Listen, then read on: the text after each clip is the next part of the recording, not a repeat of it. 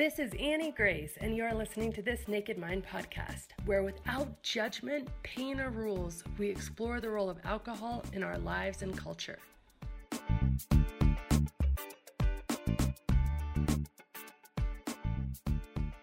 This episode is sponsored by The Path, the coach guided membership designed to help you make alcohol small and relevant in your life by removing your true desire to grab that next drink.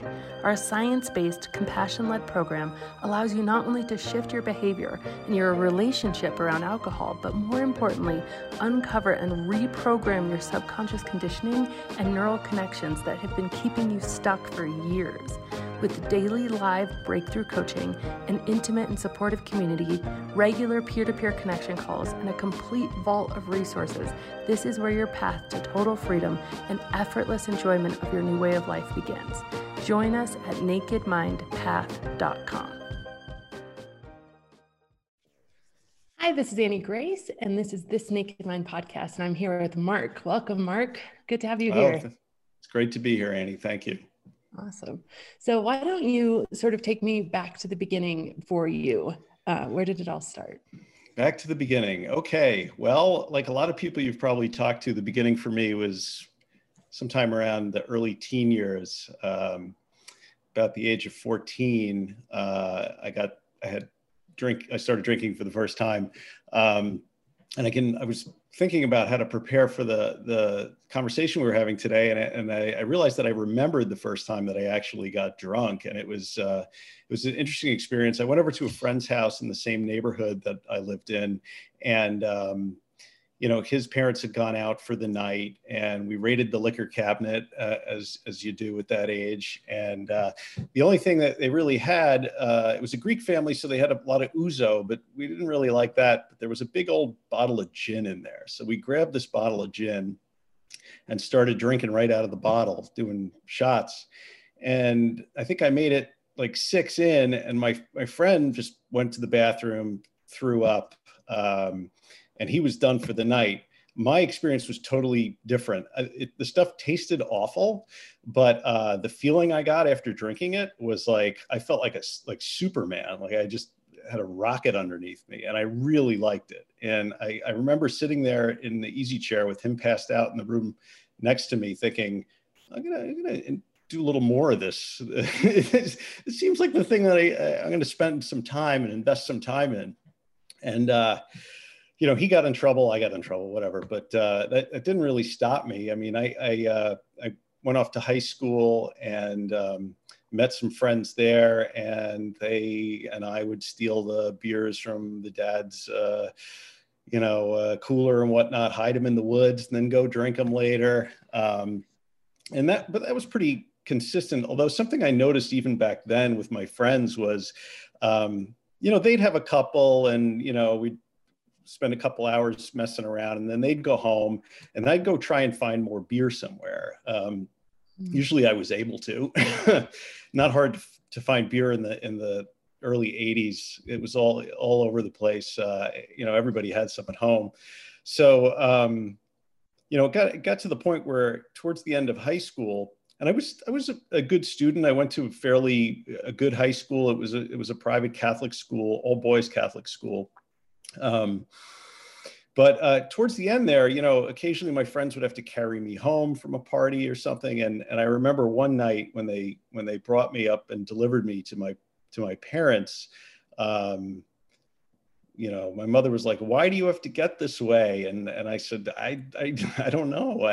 it's just I I like it." Um, but I managed to hold it together. I graduated from from high school, did very well uh, went off to a, a, Jesuit college in New York. Um, and uh, that's when sort of the wheels came off the bus for me with respect to drinking. Um, it was the 80s, it was New York City, big party atmosphere. Um, then I started getting into cocaine when I got there. And uh, that was something else that was, you know, diverted me for a few years out of my life. Um, but the thing about cocaine, and I and I realized this much later on, was I never I could count on one hand the amount of time I ever did cocaine if I hadn't been drinking first. And mm. there were two times. The first time I bought it, and the second time, like 20 minutes later, when I bought it. But every other time, uh, I was drinking before. So my my problem was always alcohol. Uh, you know, drugs were sort of a, a, diversion off to the side, but I made it through uh, that first semester with a with a rocking uh, 0.0 average. Uh, the school decided to give me one more chance. Uh, I held it together to get through that next semester, and then I failed out uh, the following semester after that. Uh, and it was all because of the drinking and, and the drugs. There was no, you know, I, it wasn't that I wasn't capable of doing the work. I mean, it, it was it was just simply the, you know, and that kind of sent me off on a on a spiral where I didn't do much of anything for the next five years or so, um, other than just go to parties. I stayed living in the in the area where the school was. Uh, you know, I'd work delivering pizza or something, but I would just continue to go to college parties, uh, and that was fine until people got tired of me being around because I was, you know, not behaving myself. You know, there was a lot of a lot of drinking and the drug use, of course. Um, so um, after about four more years of that, um, I guess we're up to about 1990, 1991. Um, I just, something inside of me, I said, you know what, this is not, I can't continue to live like this. Friends were graduating, they were going off and getting jobs, and I had just classic failure to launch. Like I just didn't do anything. So I said, you know what? I'm, and I gained weight. I, I maxed out. I weighed like 250 pounds at my, my peak. And, uh, I said, you know, this something has to stop. So uh, one day I just I went outside in the little urban neighborhood I was in, and I put on a pair of jogging shoes and I just ran around the block. Uh, which was funny because the kids were sitting out on the stoop and they were making fun of me when I walked by because I was this giant lumbery guy that they used to see smoking uh, on the front stoop all the time, and they couldn't quite, you know, get their heads around what they were seeing. But I kept it up, and uh, I managed to. I stopped drinking. I stopped uh, smoking stopped doing any kind of drugs. And I started running like a madman, um, lost like 65 pounds, became a vegan, you know, and I thought, man, I have this this whole thing locked tight. I'm I'm fine, you know. Um, but you know, when you're when you're that age, when you're like in your early 20s, it's it's just so much harder to maintain any kind of you know sobriety or anything when when everybody around you especially if you live in a city like new york is just going out all the time. Everybody's out partying and you don't want to be the, the stick in the mud who's just kind of like you know i can't do anything. So you know after after a, a, a good stretch of sobriety i didn't go to aa i didn't do anything like that. I was it was purely self-directed. And in a time before there was anything other than aa really it was just um, you know a lot of uh, you know, maybe there was some self-help books or whatever, uh, but certainly nothing like the resources you have today with like, you know, this Naked Mind or, or any of the other programs out there that are non 12 step based. So, um, you know, I, I, eventually sort of drifted back into, into drinking in, in the mid 90s. and uh, at the same time, I was going back to school. I was working uh, during the day, going full time at night. So my drinking was sort of tempered by the fact that I had sort of rearranged my priorities to the point where I had put um, work and um, you know trying to be responsible at the top and trying to confine the alcohol to weekends and nights and any basically any time I could slot it in that it wasn't really interfering with anything. Although of course it was interfering, you know, because it was basically all of my free time that I wasn't uh, uh, working or in school, I'd just be drinking. So, um, so you know, I remember those years as just a grind. You know, just between the drinking at night and the and the working during the day and the school and everything. It was just like I, I just wanted to get through it.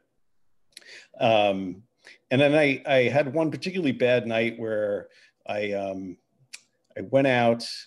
Uh, had a lot to drink, found a guy on the Lower East Side where I was living at the time in Manhattan bought some drugs, and then stayed out for like a day and a half. Uh, and that's I got back from from that escapade, and I realized that you know the illusion of control was that I had some. I didn't really have any. So uh, at that point, I had a few friends who I used to run with back in the 80s. And I called one of them up and I said, Listen, you've been sober for whatever it is 10 years now how did you do it and he took me to an aa meeting and so i went to an aa meeting this is I don't know, mid 90s or so. and um, you know, I was like, well, this is interesting. Um, I, I, I, I found it to be helpful at first because I was just so desperate. I was just grasping at anything, uh, which I think a lot of people who end up going to AA, that's sort of the position they find themselves in. Like, that's what's on offer. There's a room full of people that are willing to help you. Why not engage with it? And so I did engage with it. Um, but I engaged with it for 90 days, you know, then do 90 meetings in 90 days. I was like, fine, I'm going to do that. So I did that. On the 90th day, I'm like, well, okay, I guess I've graduated uh, the, the, program now. I don't really have, I must not have a drinking problem since I was able to stop so quickly. Um, and I think on the 91st or the 92nd day, I went, I went out and just, you know, carried on as, as before. But um, there, there's a saying in AA that you know the, the absolute worst thing that you can have is a belly full of booze and a head full of, of aa uh, because you, you, have the fact that you're not drinking uh, quote unquote normally whatever that is front and center in your mind and that you have some kind of a problem and that you have you know you know you shouldn't be doing this. It's easy to sort of stuff that voice down uh, and replace it with your own you know um, uh, you know mental tricks or whatever you know cause you to to you know you know how it is you know you this naked mind is all about the subconscious and how that's driving everything and and and definitely all those patterns and everything that were still mm-hmm. there uh, were driving were driving the bus so uh, but I was still managing to hold it together with work and so forth. Um, so I um, decided that I, you know, I graduated college. It took me like 10 years because I was going at night. But I said, you know what, maybe I should just go to law school um, and see how that goes. And, you know, I didn't really know what else to do. And, and I, I don't think I'm the only person that's ever gone to law school as, a, as sort of like, I don't know what else to do. So 1997, um, I went to law school and a lot of the people who I went there with were considerably younger than me, by about like five or six years, I guess. Maybe that's not considerably, but so they were still in you know high party mode. So I just sort of fell back into that pattern. I would go, um, you know, they had a free keg for law students every Thursday night at this bar. Um, and so everybody would go there Thursday night and they would drink the free keg. And of course, nobody left after that one. they just stay, you just stay for like, you know, five or six hours and drink the rest of the kegs that were there uh, that you had to pay for. Um, so uh, after law school, um, I got through law school, did very well in law school, even though I was drinking far more than I than I should be. Um, and uh, I started a job uh, working for the city of New York uh, and the week that I started was uh, 9/11. Uh, and the morning of 9/11, I was I was down in that I worked in that neighborhood, and we were supposed to have our picture taken with the mayor that day. Um, so uh, I was, but I was late because the night before I had been out till two o'clock in the morning, and so 9/11 was on a Tuesday, so that would have made that a Monday night. Um, so this is far before I, I decided to do anything like trying to moderate my, my drinking. I was just like, oh, it's Monday. In New York City, Monday's a good excuse to go out, I guess. I don't know. You can always find one. Um, so I was very hungover for 9-11. And, and, but unfortunately I was, you know, I was down there and I saw a lot of really awful things that day. And it kind of sent me off into a spiral for a couple of years where um, my drinking just really went through the roof. Um, you when you emailed in, you said you were one block from. Yeah. The, wow. Yeah, I was a block away. I was actually um, walking out of the building to see what was going on at the Trade Center when the second plane hit, and um, you know the glass in the building across the street shattered. I saw the reflection of the explosion in the glass, and uh, a piece of the plane landed about. Uh, I don't know, 50 yards away from where I was standing after ripping through the, the building next door. Um, so that, yeah, it was, it was very disturbing. And then standing out there and, you know, you've seen the videos, unfortunately, of the people who were jumping out of the buildings and to see that in, in person was a, was a whole different layer of, of, of, you know, it was just, it was an awful day. Um, walked back to Brooklyn that night, and of course, then went out with some friends, and we stayed out till seven o'clock in the morning the next morning, uh, just sort of drinking away with the or trying to drink away the trauma, which, you know, doesn't, of course that never works. But uh, at the time, I, you know, I really didn't have the, the, the tools to think of, of, it that way. Mm-hmm. Um, so, um, after a couple of years, you know, I, and it was starting to affect my work at this point because we were out of the office that we were in because the, the, the, building we were in actually was damaged in, in the in the attacks. So they moved us around. So we were uh, in a, different offices trying to work without files. It was a very difficult period um, to be a, a, city attorney because we had no resources to work with and everything. Um, and everybody I was working with who was there that day was pretty much in the same boat that I was. I mean, I don't think there was a lot of healthy coping that was going on after that event. I mean, uh, most of my coworkers and I would go out like three or four nights out of the week and just sort of sit in bars and, until 11 o'clock, go home, wake up, do the whole thing all over again. Um, about two years in, I, I decided maybe I need to get some help for this PTSD, which is what I had self-diagnosed myself with not that I had an alcohol problem, I, I had PTSD. So uh, I went to see a therapist, and you know, we went at the first meeting, and then the second meeting, he said, uh, I, I, made some offhand comment about going out and maybe I'm drinking a little too much. And he said, Well, how much do you drink? And I said, I, I have about eight pints. And he's like, A week? I said, No, like a night. He's like, How many times a week do you do that? I said, I don't know, five, six. He's like, I think you have an alcohol problem. And I said, what? An alcohol problem my problem is that i have uh, ptsd from 9-11 or you know these this you know trauma from other areas of my life from from all that drug seeking behavior i did in the 80s and he said listen i want you to go to an aa meeting. And i was like listen i've been there. I've done that. And he's like oh so you so you do have a drinking problem you know you have a drinking problem and I just kind of blew him off. And I and that was the last time I went to see that therapist. I mean, I was done with him because the last thing I wanted to do was was um, get my head around the fact that I needed to, you know, revisit the issue of my drinking. I, you know, because in my mind, I'm thinking, well, okay, you know, I have a good I have a good job. I'm doing okay. I'm not the best, you know, lawyer. I'm no Clarence Darrow, but I'm holding my own. Um, you know, why stopping drinking just seemed like the idea just seemed ridiculous to me. Like there was no way that could ever happen. Um, so I just carried on, and uh, you know, thing you know, it's it's funny. Uh, lawyers drink a lot, right? And and so I left the city. I went to a private firm, and all those guys drank a lot too. But the funny thing is, I realized like I had friends in other industries in banking and in advertising and all this, and every single one of them says, "Yeah, you know, our our our business, like everybody drinks too much. And I'm thinking, is there a, a, single business besides the rehab business that that is not known for excessive alcohol consumption? It's it's everywhere, you know. And I remember at the time kind of noting that, like with a chuckle, like, yeah, yeah okay, you know, lawyers drink a lot, bankers drink a lot, stockbrokers drink a lot, everybody drinks a lot.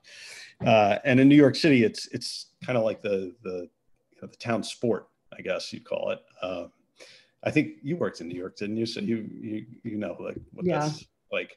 Uh, mm-hmm. you know, out every out every night, and and um, you know, I went to the firm. You do conduct a lot of business in, in bars, and you know, so it, it seemed like a like a natural environment for me. I was extremely gregarious. I was able to talk to people. You know, um, the thought of you know meeting with clients and doing that without alcohol was kind of terrifying.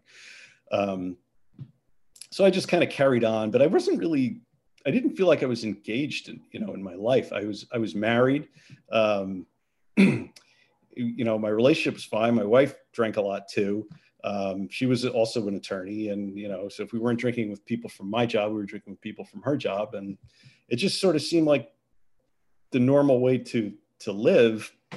Um, the hangovers got were were getting worse every you know year that went by. Um, but I had sort of, I guess, resigned myself to like this is just the way my life is. You know, work, drinking at night, you know, hangover, crushing hangovers, spending the weekend completely useless and not doing anything. Um, and the job was was very stressful to boot. Uh, I remember reading something a couple years ago where um, someone said, you know, when you get out of school or graduate school, you can go one of two ways. You can either stop drinking and sort of, you know, not do that sort of thing, or you can turn pro. You know, you can become a professional drinker, and that that was the choice that I had sort of taken for myself. Um, so now we're uh, I'm up to about 2006. Uh, my wife got pregnant. Uh, we'd been trying to have a child for a while and it, it wasn't working. It finally, she got pregnant. Uh, she quit drinking right away. Um, and I actually, my level decreased quite a bit because, you know, I, I didn't want to, you know, leave her at home and I'd be out carousing around. I mean, I was still drinking at work stuff. Um, but I would say probably 50, 60% less than I was beforehand. And uh, that reduction just sort of, I started thinking about that and how like I was able to do more things. I was, my life was starting to look a little different uh, and a little more pleasant. And I thought, well, you know, maybe, maybe after the baby's born, maybe we can take a, try a dry month or something. You know, this is what was going around and um, and then uh, the night that she had the baby, she had a preeclamptic issue and ended up having a stroke and and dying um, the, as my son was being born. Now, um, there's really nothing to, that can possibly prepare you for for for something like that happening to you. Um, and I at first did not know I had no idea how to deal with that, how to process it, how to even engage with it. Um, you know, when you you see your life going in one direction, and then an hour later, it's going completely the other direction. Um, and I would like to say that that was like the point at which I decided that I was going to stop drinking and uh, get my shit together because I was responsible for another hum- you know human being. Uh, but uh, there was no way uh, that I could have at that time just sort of taken away the thing that that at the time I perceived was the only thing that was holding me together. Uh, so I, uh, you know, I was a good parent at that time to my son. I did not let the alcohol um, get in between that relationship but uh, it was definitely there and i had switched jobs and the job was involved a lot of travel. So at the same time, I, I, had had to arrange for care for my son while I was on the road. When I was on the road, I would kind of let loose because that's really um, the place that I could do it.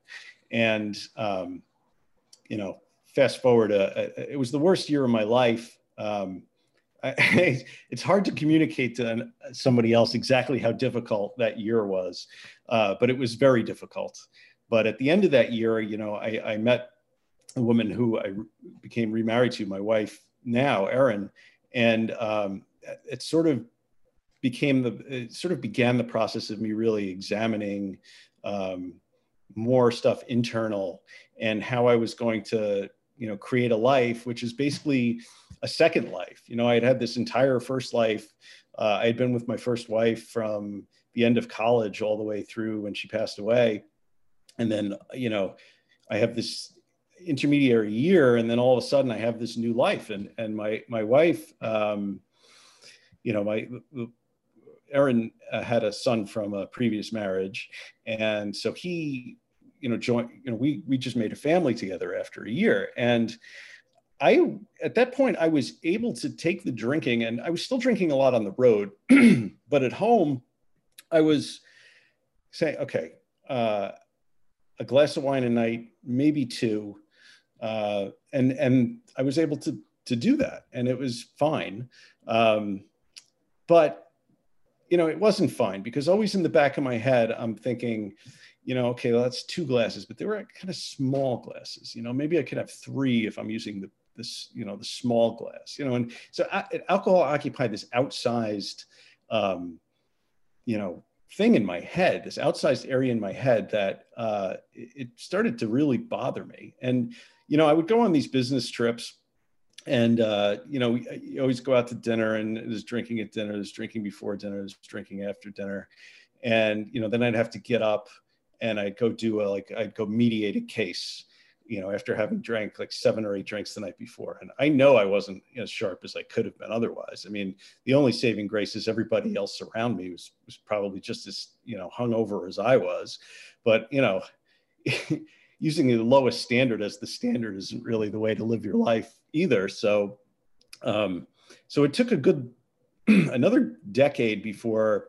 So now we're up to 2000 and at 17, 18, where I really started making a concerted effort to start to address alcohol as the, the issue that it had become. So I would set up the rules. You know, everybody knows the rules. You know, uh, no drinking, just drink on Thursday, Friday, or whatever, Saturday, or no drinking at home, only drinking when you're on the road, or no drinking on the road, only drinking when you're home, or you know, and you know, nine times out of ten, the same day I set the rule was the day that it, I broke it, and that's when I started realizing that even even though my alcohol consumption at the time um, that I quit was moderate by historical standards of my own life, uh, it still was too it required too much mental energy. It was always in my head. You know, am I going to drink tonight? Am I going to get a bottle of wine? And I'd have to get a bottle of wine every night. And I was picking restaurants based on whether or not I, they had,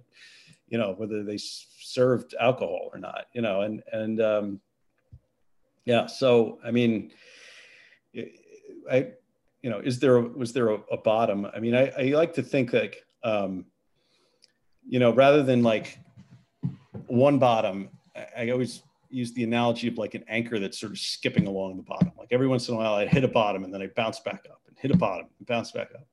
And you know, you can go on like that for a very long time, especially if you're, you're telling yourself that you know you this is just the way it is. This is what how everybody drinks. This is what everybody does, and you know to do anything else would be crazy, right?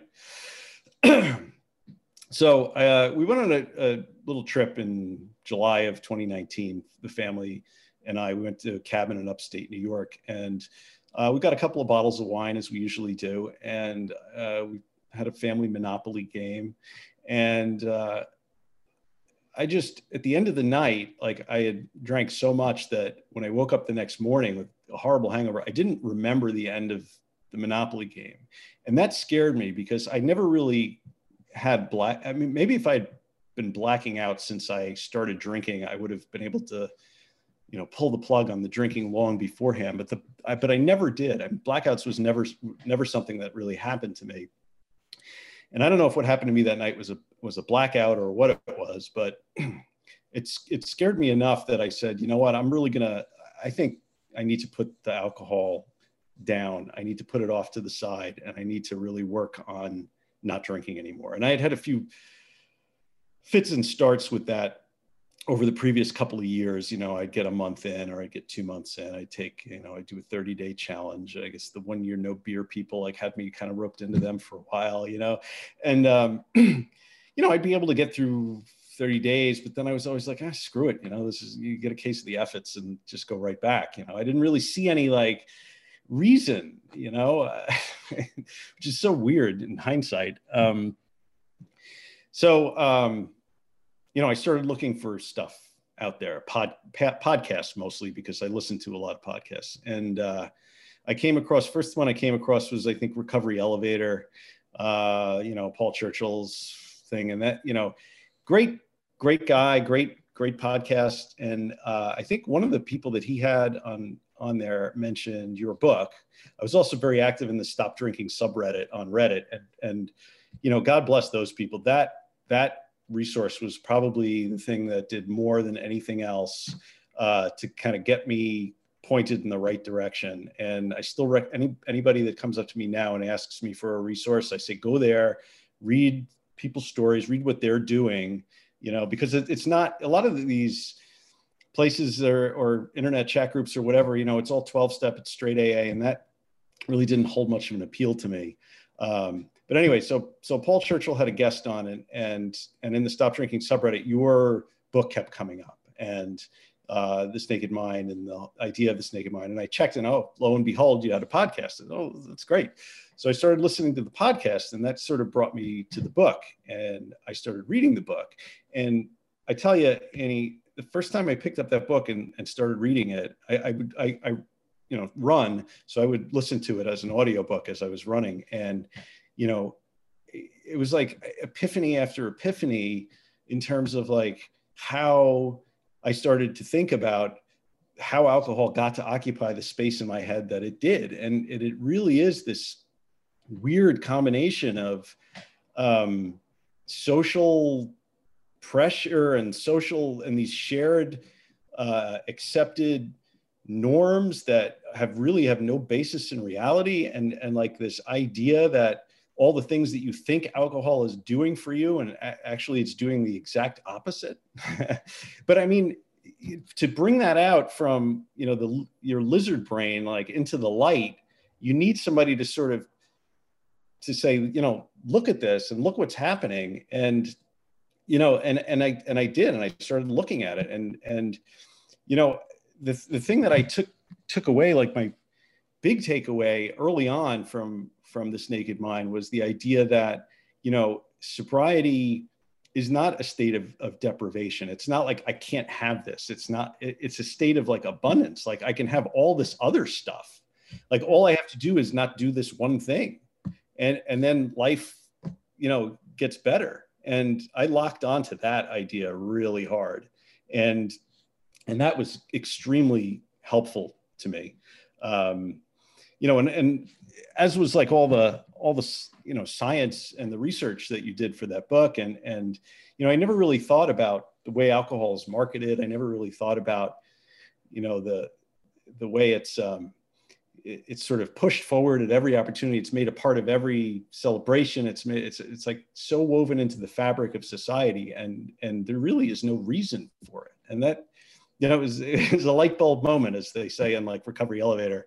Um, the light bulb moment in my sobriety was realizing that you know, sobriety is is a state of you know grace and um, you know and, and alcohol is not what you think it is you know um, and and I still feel funny, you know, telling people at, at work, you know, I'm not drinking. And and you know, I quit. When did I quit? In the in the late summer of 2019, so before the pandemic. Um, which thank God, you know, I, because you know, there's a lot of people out there that that you know, you just look at the statistics, you look at uh, overdoses, you look at um, alcohol abuse and the, this rise of liver disease in in uh, in people through the pandemic, and it's just been astronomical. Um, but you know, the one saving grace of the pandemic for me, or one of them, was that you know work travel basically disappeared. So you know, I didn't have to go out and and try and be social and all this stuff. I had I had maybe like a, a six month period of that before the pandemic, between when I quit, and 30 days in, I had to go to a conference uh, on an industry group and, and give a presentation. And I, you know, have given presentations in the past. It's it's something that I do, and uh, I I don't think I'd ever done one without being either hungover or uh, I I can't I don't think I usually would uh, you know do do nips before the presentation. Uh, usually they were in the morning, and I was never really a morning drinker guy. Um, but you know, doing that without any sort of um, uh, because even a hangover is like an altered state. It, it alters your your perceptions and and in some ways, like I would go to court and I would argue motions hungover, and I found it easy, almost easier than if I hadn't been drinking at all. I don't know if that makes any sense, but um, while simultaneously increasing my level of anxiety. So I, I don't really know how how that works, but I would get much more anxious about these presentations. But anyway, so I did. I went to that conference. I did this one, and I was able to string thoughts together more articulately. I couldn't, I didn't have to stare at a script. I, I could sort of extemporaneously speak. Uh, and that was a new thing for me. And, and I would go, I went to the dinner afterwards. I didn't drink. Um, I was still at the point where I, I was felt like I needed to disguise the fact that I wasn't drinking. So I'd, I'd, go out and I'd get a ginger ale. I tell the guy to put it in a rock glass with a twist of lemon, uh, you know, so it looked like a, a thing of scotch and then it, it, occurred to me the other day how insane that is that like i'm trying to just you know i don't want anyone to know i'm not using drugs right? Like i'm not using a drug. Um, but but i mean that's the that's the way society looks at alcohol now. You know it's yeah. it's uh, it's the only drug you have to justify not using right? Um, so the other the other thing that's, that the uh, the pandemic did uh, for me is it it allowed me to sort of find a little a few other people in my town who who were in a similar situation. I um, you know I, I uh, belong to a bunch of these groups on Facebook. I this Naked Mind and Recovery Elevator, and I saw a, a guy I knew who uh, our kids were friends, had um, you know had liked one of those pages. So I kind of reached out to him on the side. I said, "Oh, hey, I see you're you know interested in uh, recovery elevator." Um, you know, and that, that led to a discussion and we sort of felt each other out and we realized that we both had something in common. And, you know, he struggled with, you know, drugs and, and for me, it was alcohol. Well, he was alcohol and drugs too. And uh, we got together and we tried to figure out how we could, um, you know, he wasn't really a fan of AA either. Every time he went to AA, it would end up sending him back out uh, to, to drink. So we decided uh, that we would maybe, you know, for accountability, we'd start our own podcast. And so we did. And, uh, um, you know, it's um, recovery in the Middle Ages, we call it, because we're both middle aged. And I think people who come into the Middle Ages, um, you know, they, they have a different set of challenges and, and a different set of strengths than kids maybe who get sober at 19 or 20. And I'm happy that so many kids now seem like they are getting sober at 19 and 20. It seems like the idea of not wasting your youth in bars has become like, uh, uh, you know, a, a, cultural touchstone, and that's great.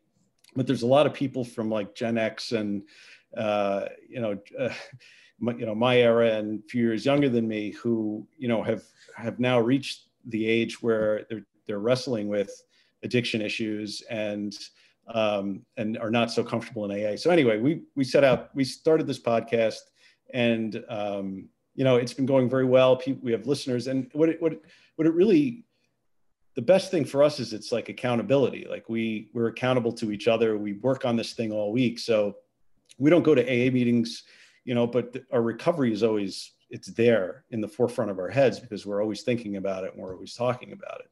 Uh, and once a week we sit down and um, talk to other people about it. So, um, you know, that, that was a, that was, I, I attribute recovery in the Middle Ages to um, helping me maintain my sobriety.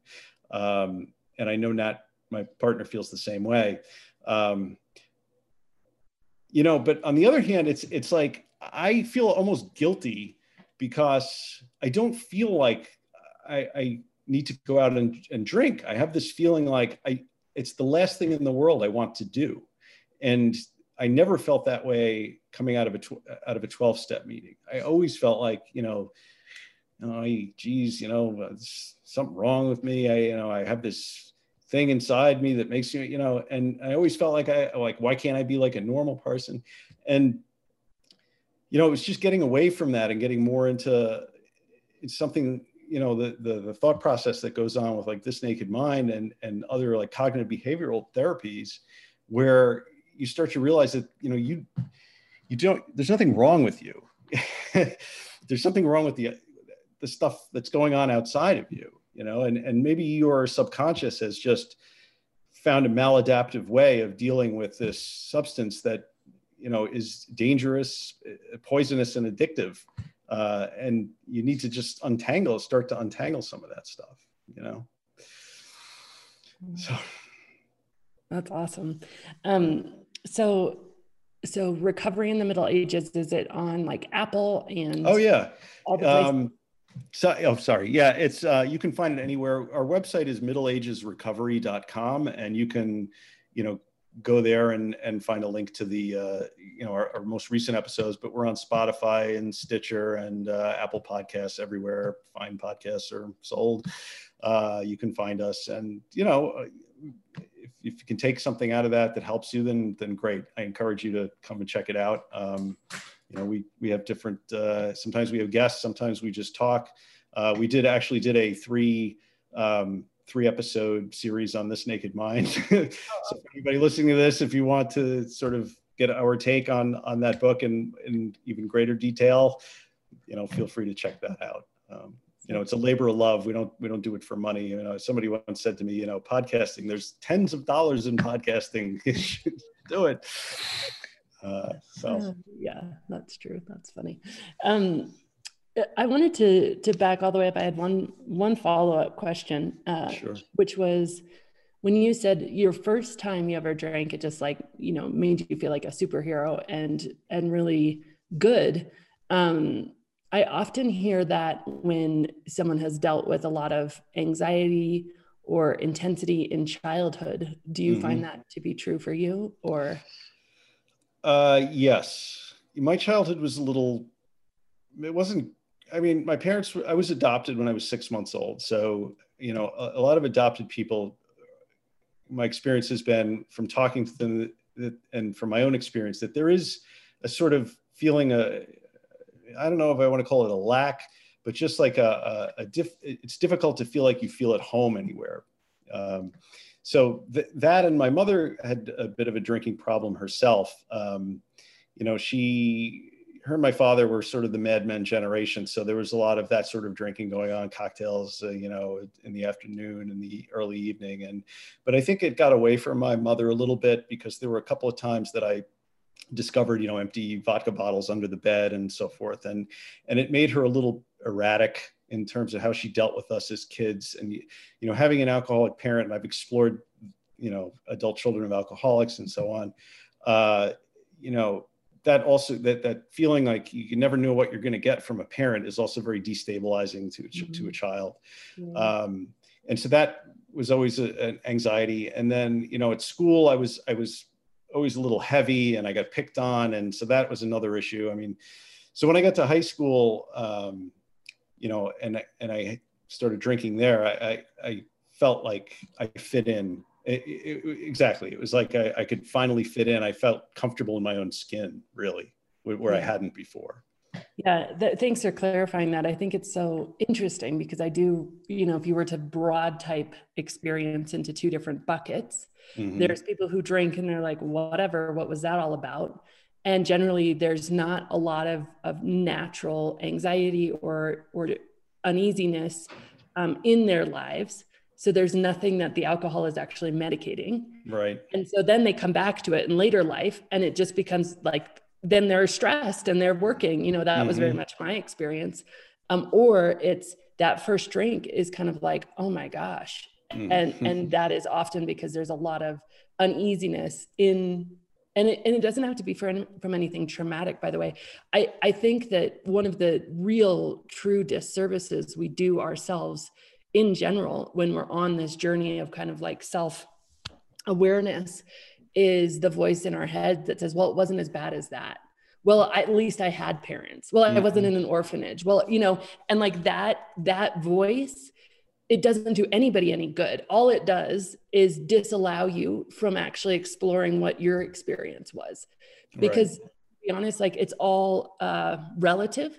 So somebody could have this idyllic childhood and then have something relatively minor happen but because they have no tolerance for it and they have no scaffolding for anything painful it can be very traumatic whereas somebody could have a very traumatic childhood and and and they could actually you know have have built tools to cope um, in a way that you know so so this idea of comparison i find myself doing it all the time. Uh, well it wasn't that bad especially right. when you start to like look back at your childhood. So anyway i just wanted to to clarify that. That's really helpful Interesting. Yeah, trauma is it's all a lot of it's in the eye of the beholder, um, especially childhood trauma. You know, there's I was speaking to a, a therapist who who uh, said, you know, she who deals with a lot of addicted people, and and she said, um, you know, you you ask people, well, how was your childhood? And they say, oh, it's fine. I had, I had a great childhood. Never never you know it was it was idyllic almost. And then you you ask a few more questions, you know, like or the big question that she would ask is, you know, how would you raise your children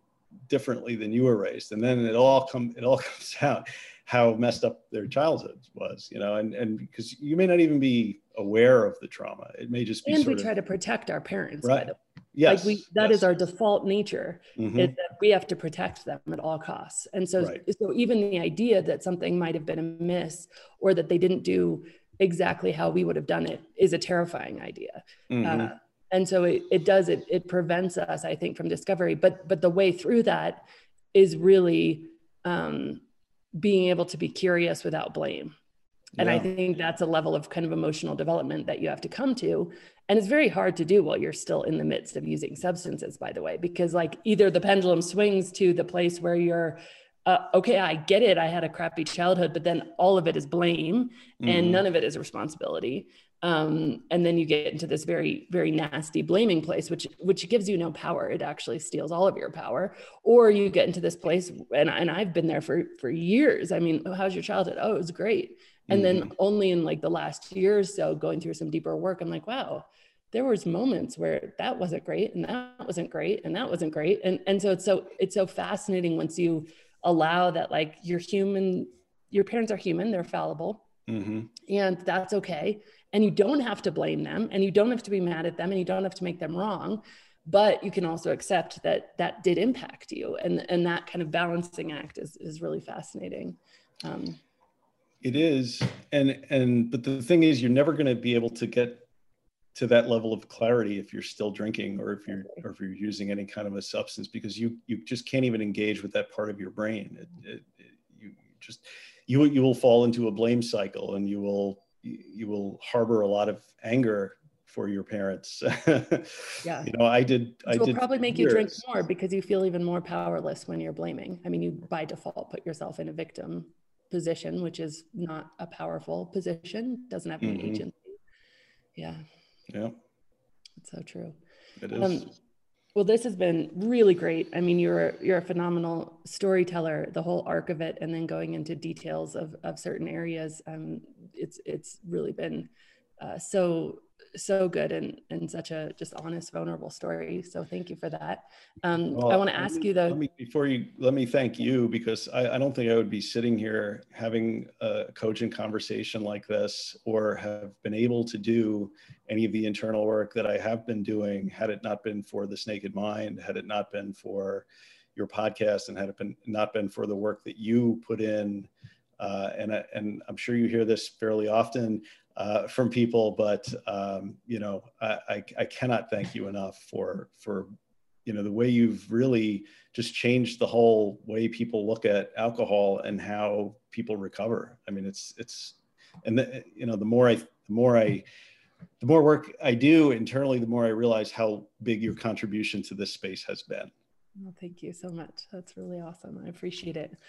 Um, yeah, I, I definitely appreciate it.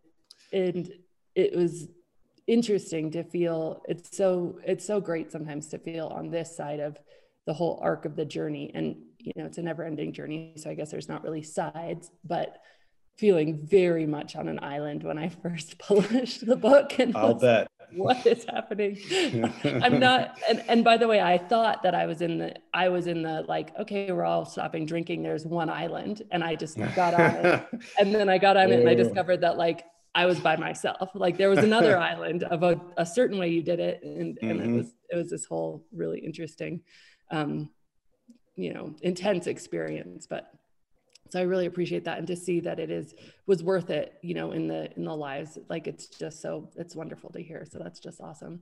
Um, so let me ask you the question that I ask at the end. If you were going to go back, you know, uh, to Mark, who, you know, was I love I love the analogy of the anchor keeping mm. hitting bottom and and keeping it going and you were going to try to tell him about like how your life is today and what things are like now what would you say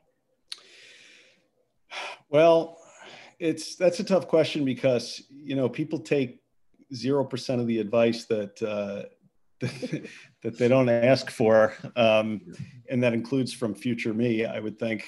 Um, I, I, would i would try to tell uh, past mark that um, maybe you could accelerate the uh, the program of trying to trying to work through your issues uh, without having all those years uh, in between. I don't consider everything that you've done. I would say to me, you know, none of it is wasted time.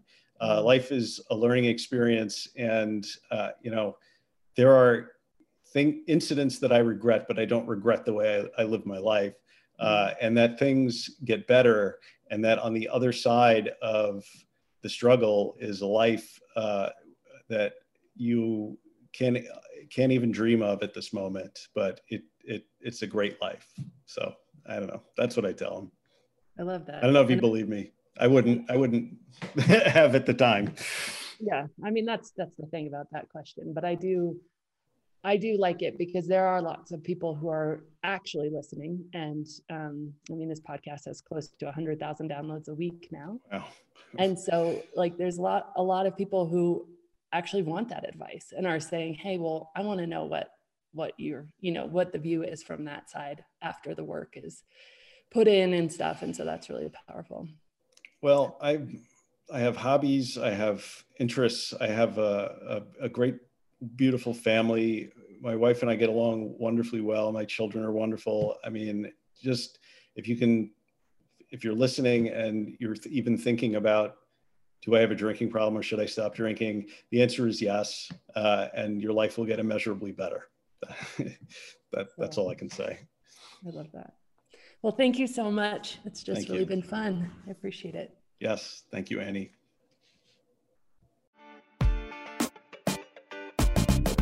Hi, it's Annie Grace. I wanted to interrupt this podcast, I guess the end of this podcast, to say that if you're totally serious about actually and truly and forevermore transforming your relationship with alcohol, really leaving it behind in the rearview mirror for once and forever, and changing your psychology about it, we have a program called The Path that I've created specifically for you. Now, it's not for you if you're still dabbling or trying to figure out where you want to be, or maybe even if you still want to moderate. All those things are fine, that's great. But if you're beyond that and you're like, no, I just want to be done with this, I'm ready to invest some time and I'm ready to just make this happen. I want the answer, I want the easy way out. Then I want you to check out nakedmindpath.com and join us in the path where you receive coach guided and community support so that you can truly make this lasting change that you want in your life. And as always, Rate, review, and subscribe to this podcast as it truly helps the message reach somebody who might need to hear it today.